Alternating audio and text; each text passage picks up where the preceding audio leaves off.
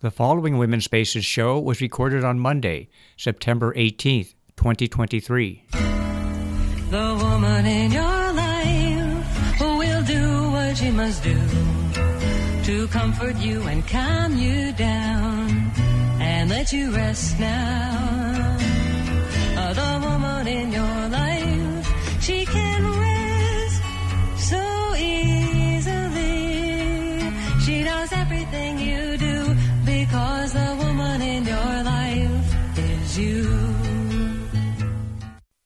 Hello, everybody, and welcome to Women's Spaces. My name is Elaine B. Holtz, and I'm your host. With me at the board is my friend, my partner, my engineer, and co-producer, Ken Norton. Good morning, Ken. Good morning, Elaine. Boy, we're coming across the fall equinox soon, and it's just the weather is just amazing here in Sonoma County. Well, I'm really excited about today's show. Joining me on the phone today will be Marianne Williamson, a political activist, author, a non-denominational spiritual lecturer and New York Times bestseller. You know, I, I just, for over four decades, Marianne Williamson has been a leader in spiritual and religious progressive circles. She is the author of 15 books, four of which have been on the number one New York bestsellers list. A quote from the mega bestseller, A Return to Love. I love this. Our deepest fear is not that we are inadequate. Our deepest fear is that we are powerful beyond measure. And this is considered to be an anthem for contemporary generational seekers.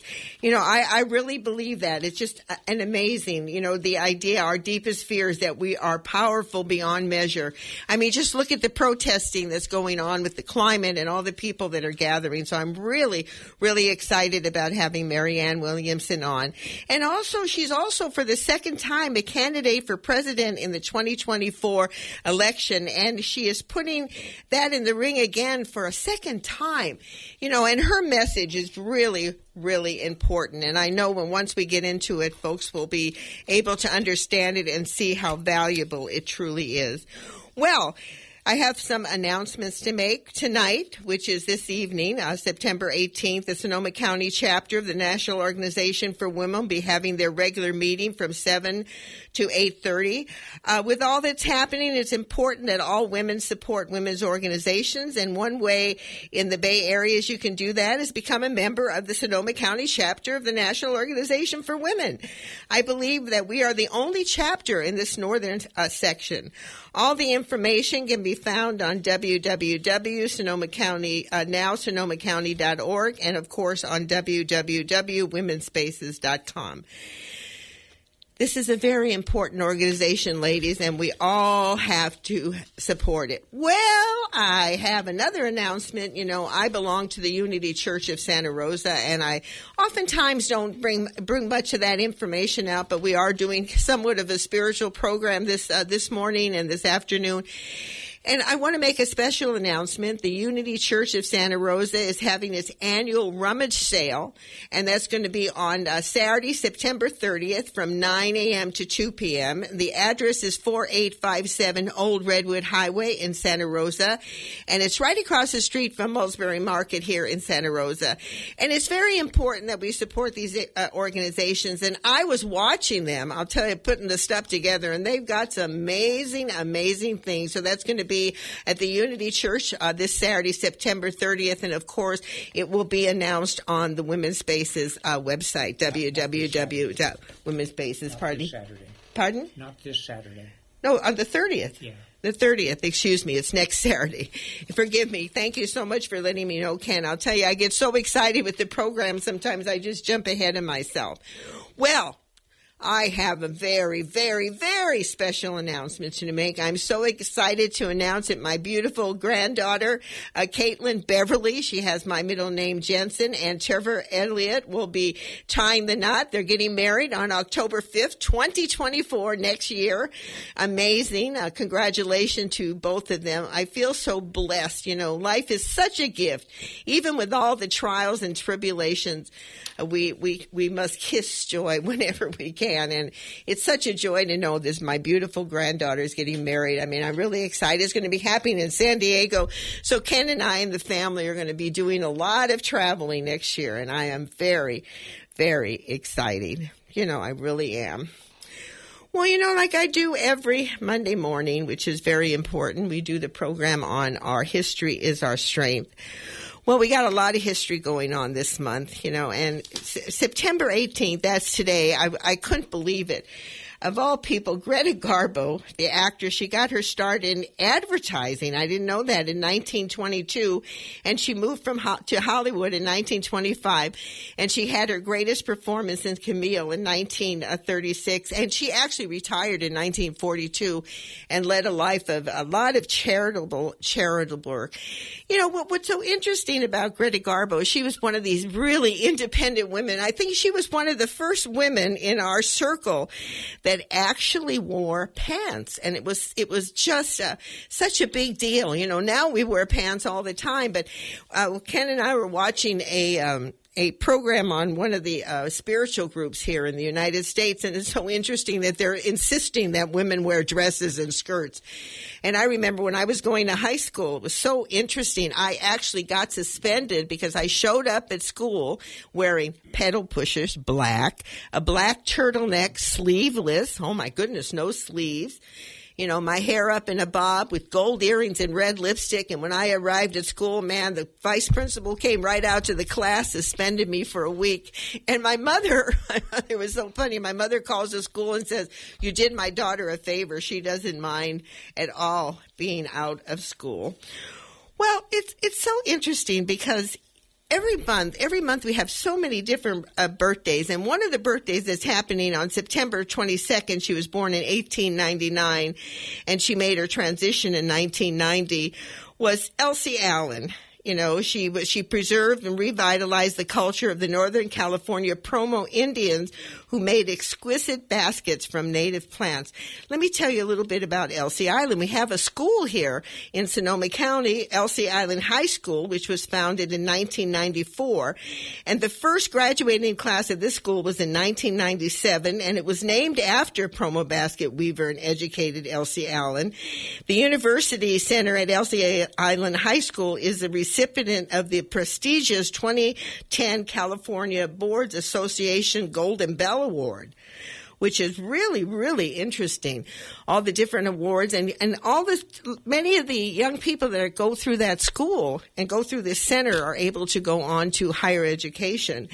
And the University Center at Elsie Island High School is a specialized program uh, designed to provide intensive preparation and college courses to motivated high school students. They offer rigorous and innovative curriculum uh, on an accelerated schedule. Students enroll in the university courses there while they're still in high school. If you can imagine that, well, they're still in high school, that they're able to uh, they're able to apply and go to college courses and really is a, a, big incentive. So congratulations, wonderful, wonderful school and happy birthday, Elsie Island, excuse Allen for all that you did for your people around bringing the, the information and all the wonderful things that, that happen uh, around the uh, Native Americans and some of their basket weaving. Well, we have another special birthday on September 23rd. She was born in 1838. Wow, 1838. Can you imagine that? And she made her transition in 1927. Her name was Gloria Woodhull. She was a feminist and she was the first, I, I, didn't realize this, she was the first woman candidate for U.S. president in 1872. It was part of the Equal Rights Party, and we've mentioned many times the Equal Rights Party. And she was the first woman with her sister, Tennessee, to become members of the New York Stock Exchange in 1870. Now, at in the 1800s, I mean, women were considered property. I mean, it was amazing that this woman was able to step forward and was able to accomplish some of the things that she accomplished in running for president. Can you imagine that in 1872? I mean, I can just imagine the hysteria of men around, you know, when all of a sudden she's trying to make a speech or trying to do something like that. It's kind of interesting, you know, when you start thinking about it. You know, there's a lot of things that go on in this world, you know, and that, it, and, and, and, and, and lately it just feels like I don't know. There's just so much there's so much chaos and so much anger and so much false information getting around. And when you when you think about some of the accomplishments that these women have made and how they stood up, it, it's it's an amazing feat. It really is. And these are the shoulders that we are all standing on, and these are the shoulders that we need to be uh, we need to be proud of ourselves. We've come a long way, baby, but we have to really, really be careful. Well, there's another birthday that I think is very important, and that was this woman was born on September 23rd, 1863, and made her transition in 1954. And that was Mary Church Terrell. She's an outstanding speaker. She was the first president of the National Association of Colored Women in 1896 and she picketed in Washington D.C. for women's suffrage and uh, degeneration. And you know, when it came to women of color during the suffrage movement, you know, they were they were kind of put to the back at the back of the line, you know, because there, it was more, it seemed more important to make sure that the black males got the vote and also that the Caucasian women got the vote. But the African American women were kind of put to the back of the bus, so to speak, to the back of the line. I remember when I was watching uh, my first recollection of it and I started doing my first research was when I watched the movie Iron Jawed Angels and I saw Ida B. Wells, and all of a sudden coming up and talking to Alice Paul, who is one of the leaders, and Alice Paul telling her she's got to go to the back of the line in this parade. And uh, and Ida B. Wells says, "No way, you're putting me on the back of the line." And when the parade happened, she got right to the front, and it was a real powerful statement. But that was Ida B. Wells. She was just an amazing woman, and I know that she was very, very close with Mary Church Terrell, that they did some work together. So it's very important. And then when you look at the National Association for Colored Women, I'm gonna I'm gonna read this. Uh, the uh, women, the National uh, Association of Colored Women's Clubs was established in Washington, D.C. on July 21st, 1896. That's almost a half a century before that we even got the vote. Uh, th- this first of what would become uh, a bicentennial convention meetings uh, of the association was held on the 19, in the 19th Street Baptist Church. The Federation of Afro American Women, the Women's Era Club of Boston, and the National League of Colored Women of Washington, D.C., the Women's Loyal Union, as well as smaller organizations that had risen from the African American uh, women's club movement. And you know, when you start reading history and you start realizing, you don't realize how active women and color of color were, you know, and they that they had to they had to stand very strong and had to be really in, strong individuals, you know, and the uh, the uh, Women's Era Club of Boston, the National League of Colored Women of Washington, D.C., and then there was the Women's uh, Loyal Union, as well as smaller organizations that had risen from the African uh, Americans Women's Club movement. These organizations and later others across the country merged to form the National Association of Colored Women. The organization helped all African Americans through its work on issues of civil rights and justice, such as women's suffrage, uh, lynching, and Jim Crow laws. So there's, there's a lot to learn about history. You know, history, oftentimes history gets hidden from us. You know, we don't, we don't have an opportunity to really see some of the, the amazing, the amazing progress that, that women have made. And you know, when you're looking at, at, uh, for example, you're looking at women like uh, Marianne Williamson. She was really important in bringing forward a a, a, a study called the uh, teachings of the Course in Miracles, which kind of gave us more of a, a, a, broader perspective of what God was, what the universe was, and, and how how we are are placed in it. And I love, you know, I love when, when we when we look at that one quote, you know, that the, the fear that we have. It's it's not that we're inadequate, but that we're more adequate than we give ourselves credit for. And I think that that is really really important uh, to recognize, particularly particularly in today's world with women when they're we're, when we're losing when we're losing so so much ground. You know, and, and it's really when I was listening to, I was listening to the, I was listening to the, uh, uh, Amy Goodman with the, the climate report, you know, and, and I thought, you know, before we go into, uh, the interview with Marianne Williamson and I, and I bring her onto the uh, onto the air. I wanted there's a, a little poem that I found, and it's called Call Call to Action Spell. I really like that. It's kind of a, a way to help us all gather and, and come together. And here's here's here's what it here's what it says: A call to action spell. Humbly I call to thee, great cosmic energy. Come to my side and be my guide with all the richness you will provide. I will keep my head up and my heart open. I will keep my head up and my heart open. As I have pride as I open my heart, I open my feelings to the great universe, to the great love of it all. I will keep my head up and my heart open as my desires to you are spoken. I call to thee, profound energy. Fill me with motivation and winning strategy. Come to my side and be my guide. I call to thee, cosmic energy. What a powerful, powerful saying. And when you think about it, you know, it's kind of like a prayer. You know, it's like a prayer. It reminds me of it reminds me of uh, Neil uh, Neil Young's song uh, "Light a Candle" when he says, "Light a candle in the darkness so others can can might see ahead. Light a candle in the darkness when you go." In other words, bring some light into the world. Bring some some love into the world. Bring some compassion into the world. It really, it really makes a big, big difference. Well, we're going to take a musical break right now. And what I thought I would do is, I don't know, it just feels like, you know, it, it feels like we have to ask for help from the cosmos. You know, there's, excuse me, we have religion, and it looks like on so many levels it's failing us. You know, we need more of a of a spiritual, a spiritual acknowledgement, a spiritual awareness. and so, what I picked for my opening song for this morning was the prayer of St. Francis. And the reason I, I picked that song, the reason I picked that song is, is because it is a prayer. You know, it's asking, you know, giving, you know, guide me. You know, bring me, bring me to some sort of way that I can, I can have peace in my own heart. I can have peace in my own mind and maybe have peace on earth. So we're going to play the uh, Prayer of St. Francis. It's sung by Illyria Hari. And when we return, joining me on the phone will be Marianne Williamson, political activist, author, non-denominational spiritual lecturer, and New York Times best-selling author. She is also at this time uh, she was a president for a candidate for president in 2020, and now she's going to be. Uh, uh, candidate again in 2024.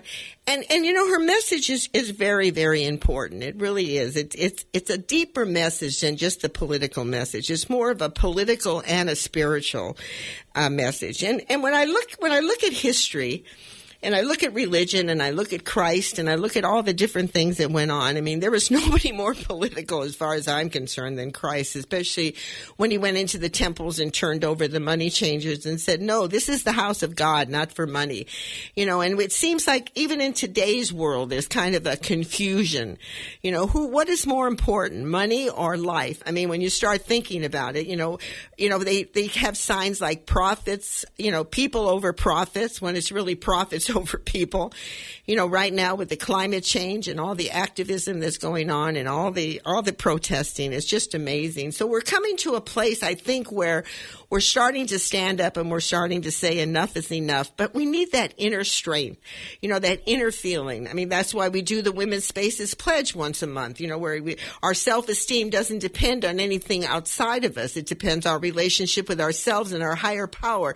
So it gives us that, that, uh, that energy to speak out. It gives me the energy to be on the radio, to talk, to, to express my feelings, to, to express my thoughts, to bring these wonderful people on and interview them. All that with that, that, that kind of that prayer, you know, like give me that energy, give me that, give me that sensitivity, give me that feeling.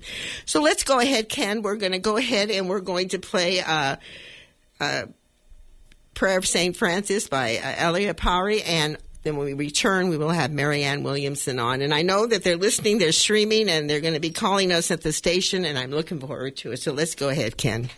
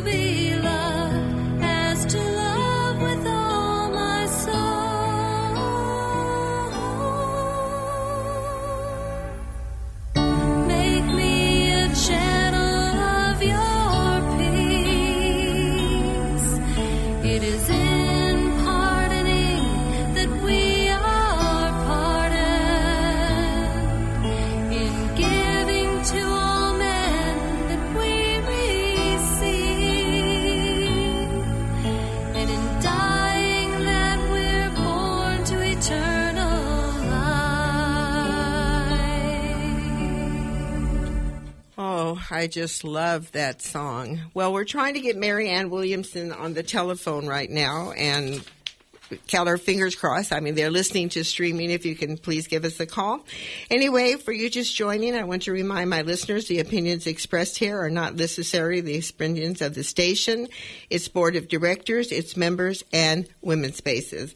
Well, welcome back. You're listening to Says Women's Spaces, and I'm your host, Elaine B. Holtz, and we're trying to get uh, Marianne Williamson on the telephone right now.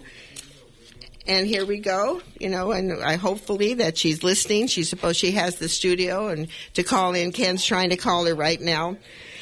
Anyway, before we do it, I, what I'm going to do is I think while we're waiting to get her on the phone, I think I'll, I'll I'll read a little bit of a saying that I think is really, really interesting. You know, it's called the Mother's Day uh, from Code Pink. You know, the Mother's Day Proclamation, and I just thought, you know, this is a perfect way to uh, to kind of read it. You know, because what's happening instead of flowers, you know, give us peace. Instead of brunch, give us no more wars. Uh, let me uh, let let more mothers rise for their children, not to kill other mothers' children. Give us instead the uh, abolition of war, the promotion of peace, and the care of people on the planet. To commemorate Mother's Day without demanding these changes rings flat. For Mother, Mother appreciating the beauty of the spring, there is another mother screaming under the terror of bombs and bullets. For every mother savoring breakfast in bed, there is another mother hungry and unhoused, ch- childless, stateless, and fleeing from war. We mothers and the children of mothers stand united against war and united for the well-being of people and the planet.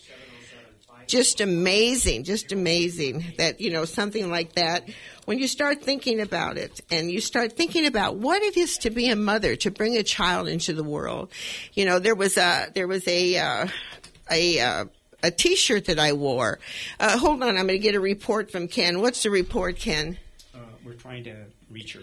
We're still trying to reach her, and it looks like so. Let's let's go ahead and let's play another song, Ken. Let's get another song on here.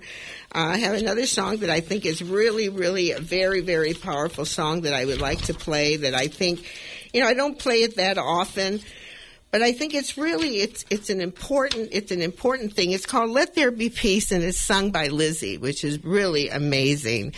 And it's a, it's a whole different reminiscence of "Let There Be Peace on Earth" and "Let It Begin with Me." So let's go ahead. Peace on earth. Let's go play "Peace on Earth," Ken.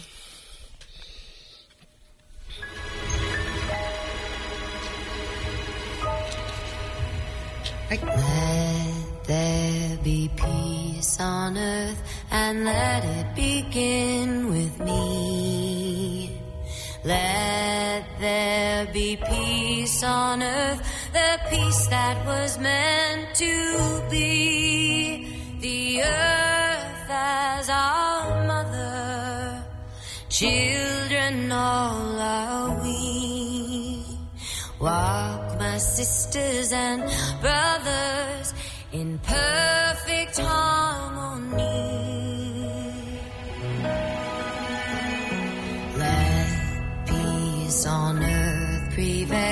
Let this be the moment now. With every step I take, may this be my solemn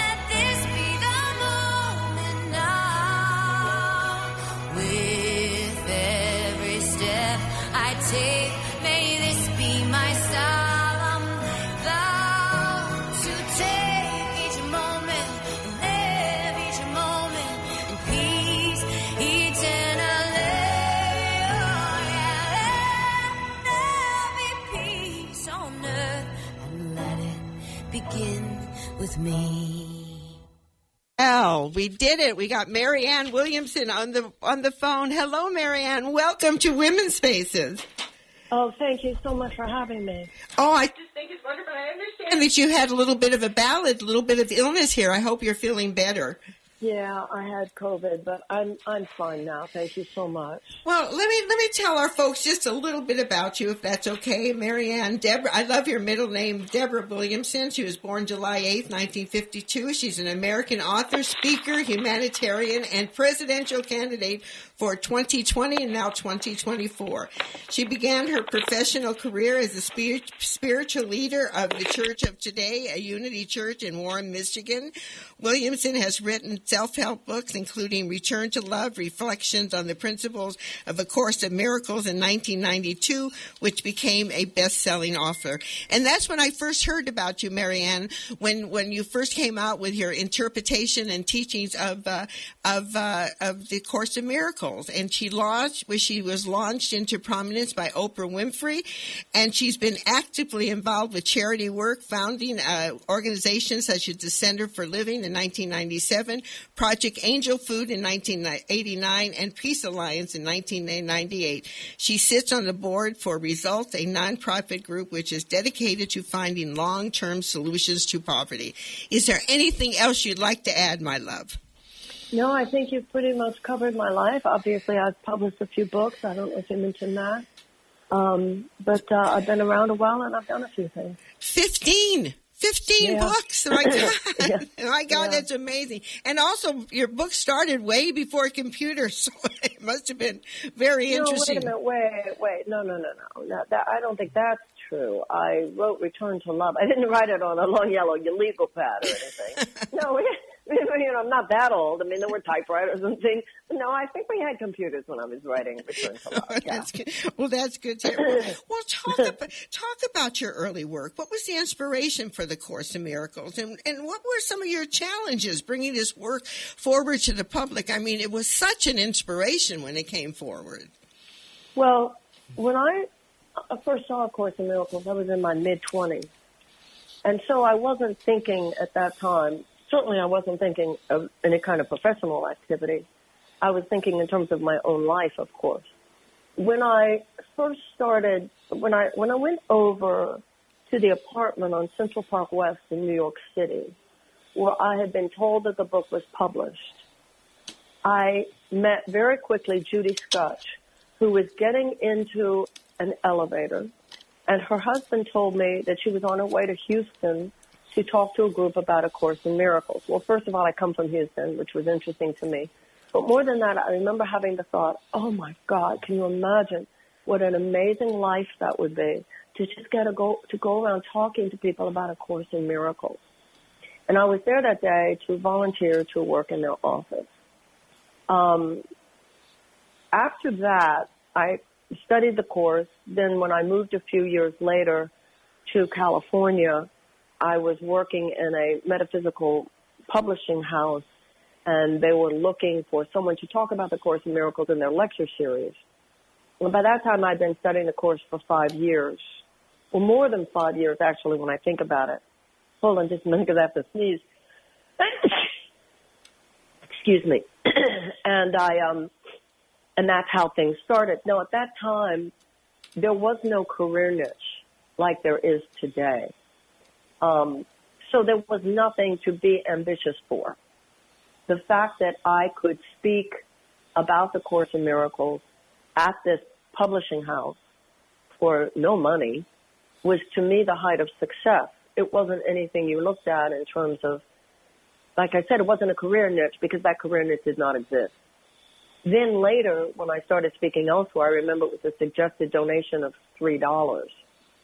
so it still wasn't anything I thought of as a career. I was working as a temporary secretary in LA at that time and um, and and then I, I remember when you know it became something that I could do full time.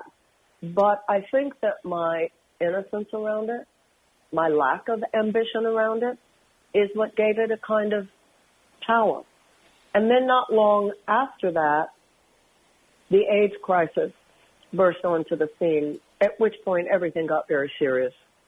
Um, and then my career went on from there it became uh, something on a whole different level from a commercial perspective when I wrote my book that was based on my lectures that then came out in 1992 and Oprah Winfrey read it and Oprah Winfrey enthused about it and then it was a whole different whole different ball game because she gave me my national and international exposure. Well, it sounds like you. It was just meant for you to do. I mean, the, the way everything seemed to open up in such, like you said, in a natural, soft way. So it, it didn't even feel commercial. It was like just coming from your heart. So it sounded exactly. It sounded like it had a huge impact on you as far as changing. Like all of a sudden, the image you had of yourself all of a sudden fell into a whole different category. Well, I think in looking back, things moved so quickly and there are different aspects of the experience that I don't think I integrated very well. Spiritually, I think I did fine. Uh, I, I know I did, and I know that I do because I know that I'm I'm a serious student of the course. But on a material plane, I look back and realize that things happened for me so quickly that I did not um, mature along with the situation as as as I now wish that I had. Well, you know, we all every time we all look on the back, you know, yeah, we look exactly. we look exactly. to the back, you know. But the thing exactly. is, that's that's the path, you know. The fact that yeah, we can't. Exactly.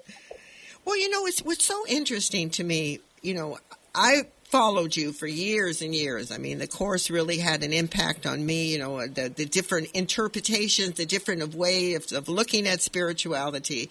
You know, and also the the whole idea of that statement that you made. You know, about we're we're we're not really inadequate. The thing is, we're we're more adequate than we realize. You know, and that is so important that we recognize.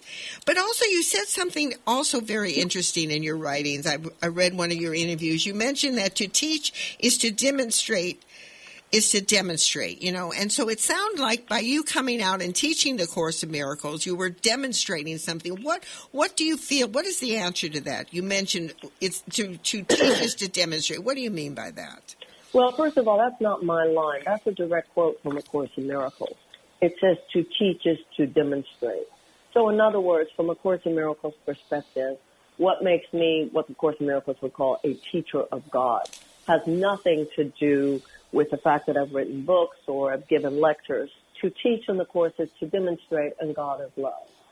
So the Course in Miracles says anytime we demonstrate love, we are teaching. You were te- the Course in Miracles says no matter how you're coming across in any situation, you are teaching, you are demonstrating, you are letting the world know who you think you are, who you think other people are. You are in every moment either teaching love or teaching fear. Because the Course in Miracles says that love is to fear as light is to darkness. So when you are extending light, there cannot be darkness. If I walk into a situation and I say my, to myself, my only purpose here is to extend love. The energy that will go into that can then not be used for neurotic purposes. So I can't go into a situation intending only to be a vessel of love and be neurotically caught up in worries they won't like me, um, and all the other sort of associated dysfunctional thought forms that might otherwise plague me. You fill your house with light, there cannot be darkness. And that's why the Course in Miracles says you achieve so little because you have an undisciplined mind. And we, Uh, we need to replace ambition with inspiration. Now, when you were talking about the early days in my career, my first book was number one on the New York Times list for 35 weeks. It was the fifth largest selling book in America that year. I had never had an ambitious thought about it. Oh my goodness. Because I was, I was like a, an idiot savant. The word bestseller wasn't even in my consciousness. I have never made as much money as I have in situations where money was not my goal. I don't mean to I don't mean to chuckle, but it just shows that the spirit was just so alive in this whole experience that you're having. I mean, from Oprah Winfrey grabbing onto it to all of a sudden you you becoming you know a name on the stage and being able to express this. It just feels like there was a, a force behind you that was not going to stop. Well, I think also when I look back at that time, I worked tirelessly within the AIDS community, and the last thing that you got from that or ever even thought about that was some kind of financial remuneration.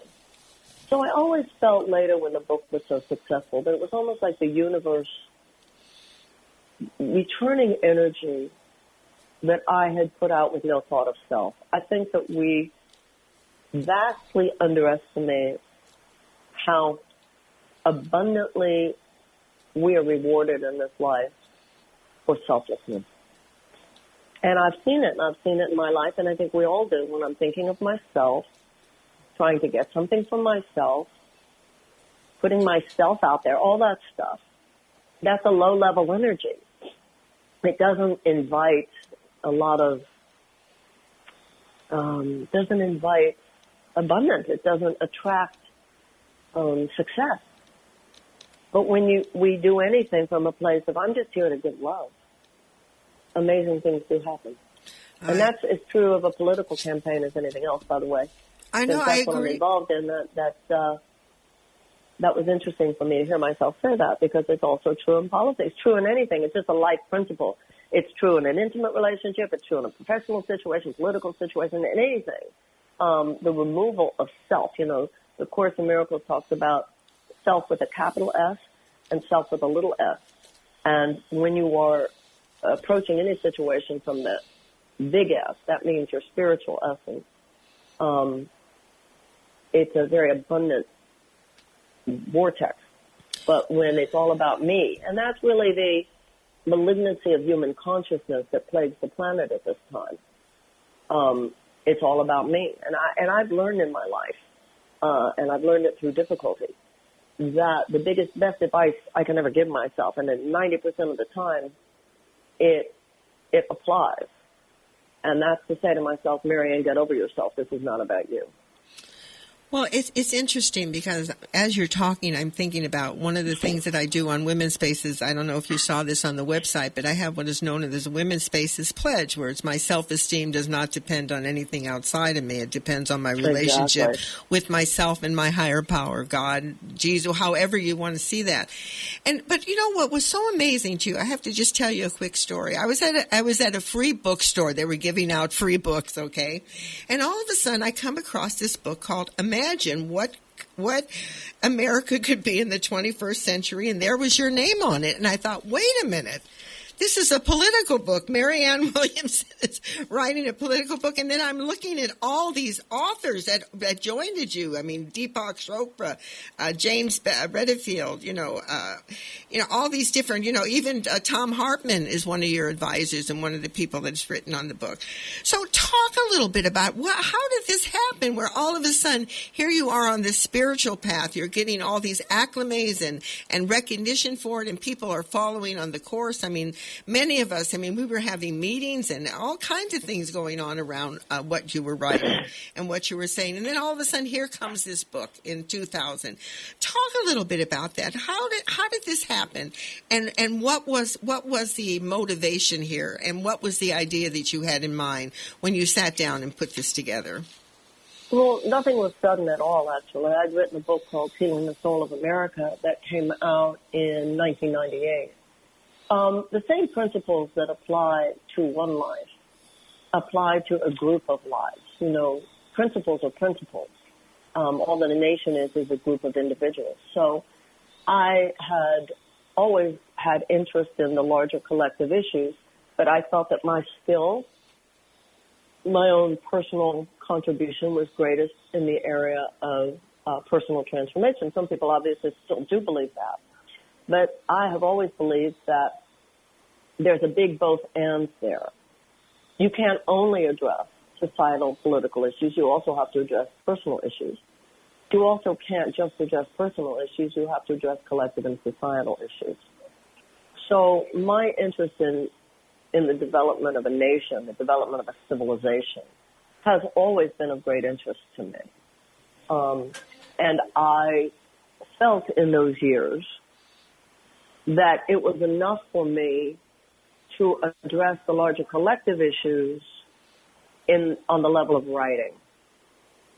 And it was only later in in the 21st century that I began to believe that what is happening on the collective level is so dire that it cannot be ignored. I think that a lot of people in the higher consciousness community have looked at modern American politics, and rightfully so, as a toxic cesspool. And I can tell you, I can tell you from two experiences now in the belly of the beast, they're not incorrect about that. At the same time, if you say that anyone with a higher sort of more philosophical and spiritual vision is going to ignore politics because politics is so toxic, then what's going to happen within the field of politics? It will only get more toxic. And I've been saying for decades within that community of spirituality that those of us who have a clue as to what it would take to transform one life are the last people who should be sitting out the great issues of economics and politics and society because if you have a clue what would change one life, you're the one who has a clue what would change the world. You know, that's interest. It's interesting you say that because people will ask me about you know audiences, and I say, you know, if there's one person out there, if we can change their heart, we've done a good job.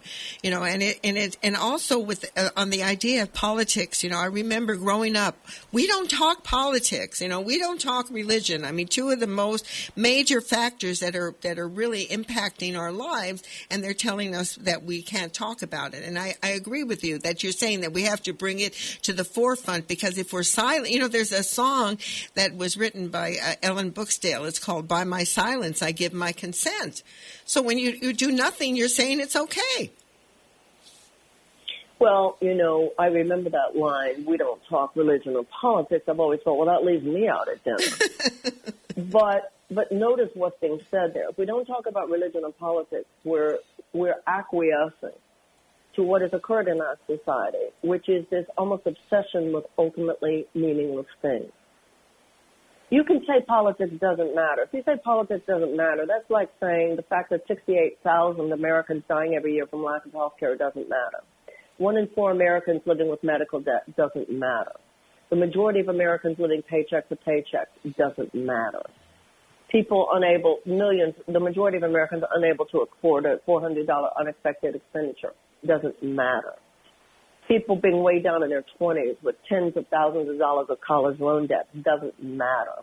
Half of our, uh, the, the condition of the planet, the climate catastrophe that lay before us doesn't matter.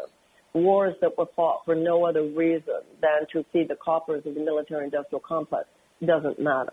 I think that that's what's, that's the zeitgeist of this moment is people awakening from a self-induced stupor a stupor that was created and to which we all succumbed of so much stimulus that is ultimately nothing but meaningless distraction. And uh, I think, you know, people have asked me, what is the difference between your campaign in 2020 and your campaign in 2024? And the difference is not so much in me. The difference is in the American People Alliance. There's, um, there's a maturity settling in to the American mind now because people are like, wait a minute, something has gone too far. And I have seen in my career, I have seen the most silly people, people who were living their lives on the most shallow levels, concerning themselves only with material issues, no depth whatsoever in how they live their life. And then something happens they're told the test results came back and it's cancer. They were told their child is a heroin addict. They were told the only choice is bankruptcy. They were told whatever they were told that shocks them on such a level that in the first five minutes, ultimately meaningless layers of, of thought and feeling just fall away. And I've watched that person become in a minute a serious adult.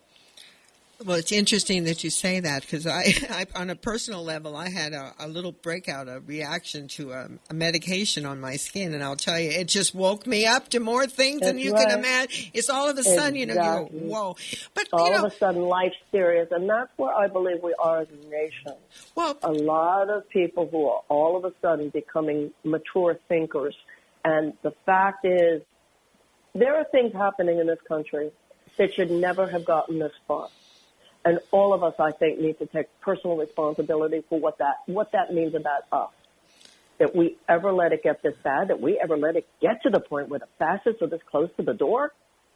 And it's because so many of us were, we had our eyes off the ball. And I think that that's what we're learning about a democracy. You, you can't, you can't in a free society farm your thinking out to any institution or one group of people. The power has to be in our own hands that's fine. We, you know, we'll atone start now. And I think, I know for myself and my campaign, I think of my campaign as kind of a campaign for thinking people, which is why, by the way, they project onto me that I'm, I'm serious because what they know is how deeply serious this campaign is. Well, that's what. Let's let's talk a little bit about that because I, I look at you and I think, okay, number one, you're a woman. Number two, you're talking spirituality, and number three, you're into you're talking politics. How how do you balance that, and what are some of the challenges you're having? You know, being in the position because I've watched some of the interviews, and to be honest with you, sometimes I get so mad at some of these interviews. They really they're not really grasping exactly what you're saying, and it it, it, it bothers me a little bit. That's why I'm so happy that we're doing this interview because it's just just it just gives me even a clearer picture. So so what what is it? What are some of your challenges and how are you meeting them? How do you use the course, for example, to get you through those struggles? Within the field of spirituality and book publishing, I never had these kinds of problems. I always had cheap media hits um, from people who had no clue what was going on here. Um, that has plagued me from the beginning. But in terms of the career itself, um, the field of higher consciousness is more than comfortable with women. And the fact that I was talking about spirituality, that was the field. So it was only people who cared about spirituality. And if they didn't, weren't interested in it, they weren't there. They weren't in the audience. They weren't buying the books. There was no problem. Politics is a whole different thing. Oh, I bet. It is more corrupt than the average American has any idea. It is darker than the average American has any idea. It is a racket. It is a multi-billion dollar uh, corporate enterprise. And that system has no um, listening whatsoever and no patience whatsoever with anyone that challenges the core pillars of its belief system. And their main uh, weapon is character assassination. Now, when I ran before, they were satisfied to simply mock me, make fun of me, and lie about me. Oh, This time, it's full frontal attack. How do you handle it? Well, I have to say, it's quite the experience to wake up every morning to insult, lie, and smear. And it does feel like online bullying, which basically it is. Is it traumatizing? Yeah, it actually is. However, there's no way to challenge that system without challenging it. And given the chance that I could become president of the United States as a result of all this, this is quite an education in the character necessary to be able to handle that job. Because if I think they're coming after me now, imagine how they'll be coming after me if I'm president of the United States. Well, I want to say something on the air after listening to this that I just love you and support you, and I just admire your courage and your confidence, and that you're willing to stand up for such such beautiful principles and such such high ideals. I mean, it, it, it it's it's like a breath of fresh air, to be honest with you. And we're coming to the very much at the end of our segment, so I want to leave you some time for last words to anything that you'd like to share with our listeners. Give us your website, any any message that you feel is important that you want to say. Just be my guest, please. I I think that we are on a very dangerous trajectory. And we have to turn around. There is too much human despair. It's unsustainable. For 20% of Americans, the economy is working well.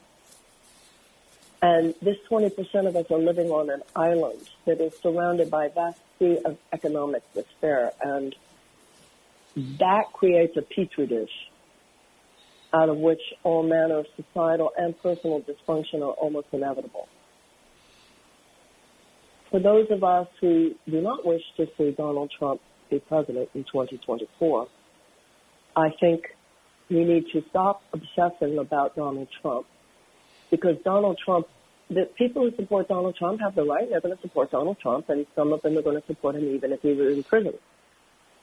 What we who do not wish to see him become president again need to do is to offer the American people a far more compelling alternative. Franklin Roosevelt said we would not have to worry about fascist takeover as long as democracy delivered on its promises. And it is not now. And for democracy to deliver on its promises in the United States would mean that the American citizen would have granted to us what they have in every other advanced democracy: universal health care, tuition-free college and and, and uh, tech school, child care, paid family leave, and a guaranteed living wage. And I think we need a Department of Peace. I think we need a Department of Children and Youth. And I think we need to end the war on drugs, which is doing more to exacerbate the problem than to heal it. I think it's time to end an entire aberrational chapter in the United States that's gone on for 50 years, by which short-term profit maximization for huge corporate entities has been placed before the safety and health and well-being of the American people. And if people believe that those things as I do, I hope they will go to my website at marianne2024.com. I hope people will donate to the campaign. I hope people will volunteer for the campaign. We have a short window, but it's a window of possibility. And we need to claim for ourselves the possibility of a far more beautiful world.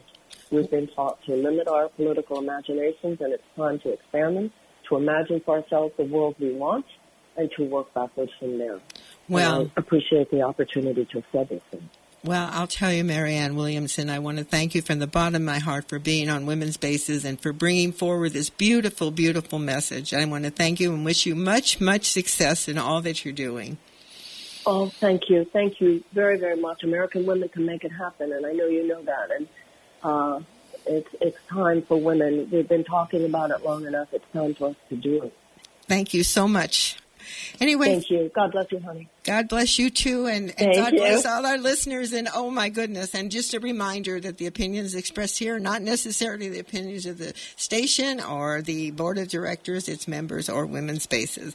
You've been listening to Women's Spaces. I'm your host Elaine B. Holtz. Thank you so much for listening. You've been listening to a special interview by uh, Marianne Williamson, who's a spiritual teacher and who's running for President of the United States in 2024. Uh, I look forward to being you being with you the next time. And a reminder. Women's Spaces will be on the radio tonight at 11 o'clock, and I really enjoy listening to myself. And also remind you that today at uh, 7 o'clock on uh, there'll be a Zoom, and you go to www.nowsonomacounty.org, and we're going to be having the National Organization for Women meeting. This is Elaine B. Holt. You've been listening to Women's Spaces. Thank you so much for listening. She's someone to pursue. She's patient and she's waiting, and uh, she'll take you home now. The woman in your life, she can